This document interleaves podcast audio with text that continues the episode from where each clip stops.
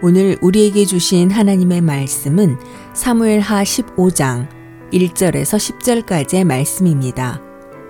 그 후에 압살롬이 자기를 위하여 병거와 말들을 준비하고 호위병 50명을 그 앞에 세우니라. 압살롬이 일찍이 일어나 성문 길 곁에 서서 어떤 사람이든지 송사가 있어 왕에게 재판을 청하러 올 때에 그 사람을 불러 이르되 너는 어느 성읍 사람이냐 하니 그 사람의 대답이 종은 이스라엘 아무 지파에 속하였나이다 하면 압살롬이 그에게 이르기를 보라 내 일이 옳고 바르다마는 내 송사를 들을 사람을 왕께서 세우지 아니하셨다 하고 또 압살롬이 이르기를 내가 이 땅에서 재판관이 되고 누구든지 송사나 재판할 일이 있어 내게로 오는 자에게 내가 정의 베풀기를 원하노라 하고 사람이 가까이 와서 그에게 절하려 하면 압살롬이 손을 펴서 그 사람을 붙들고 그에게 입을 맞추니 이스라엘 무리 중에 왕께 재판을 청하러 오는 자들마다 압살롬의 행함이 이와 같아서 이스라엘 사람의 마음을 압살롬이 훔치니라. 4년 만에 압살롬이 왕께 아뢰되 내가 여호와께 서원한 것이 있사오니 청하건대 내가 헤브론에 가서 그 서원을 이루게 하소서. 당신의 종이 아람 그술에 있을 때에 서원하기를 만일 여호와께서 반드시 나를 예루살렘으로 돌아가게 하시면 내가 여호와를 섬기리이다 하였나이다. 왕이 그에게 이르되 평안히 가라 하니 그가 일어나 헤브론으로 가니라. 이에 압살롬이 정탐을 이스라엘 모든 지파 가운데에 두루 보내 이르기를 너희는 나팔 소리를 듣거든 곧 말하기를 압살롬이 헤브론에서 왕이 되었다 하라 하니라. 아멘.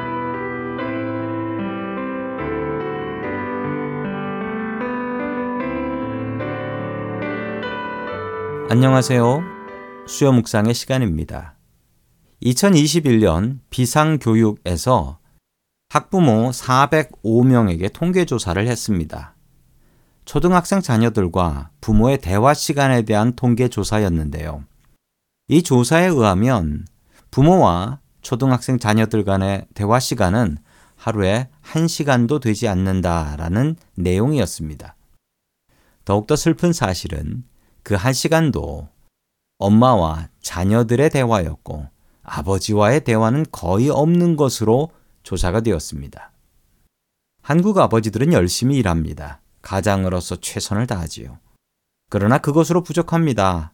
대화 단절로 인해서 은퇴한 후 가정으로 돌아갈 자리가 없다고 합니다.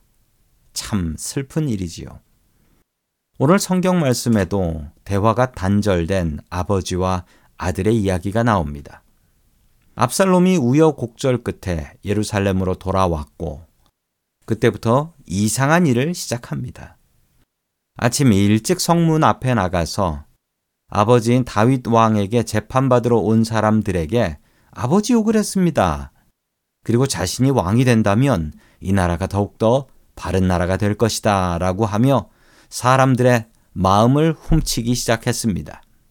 이런 나쁜 짓을 4년 동안 했고 백성들은 압살롬에게 호감을 갖고 아버지인 다윗 왕의 능력을 의심했습니다.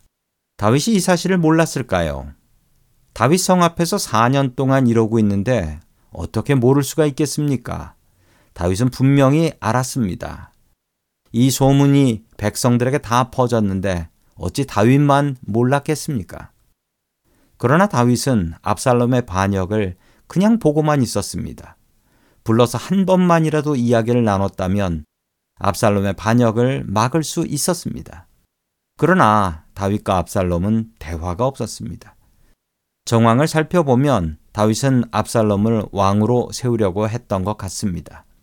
왕이 될 사람이 그 사실을 모르고 반란을 일으켰다는 겁니다. 이런 한심한 일이 세상에 어디에 있겠습니까?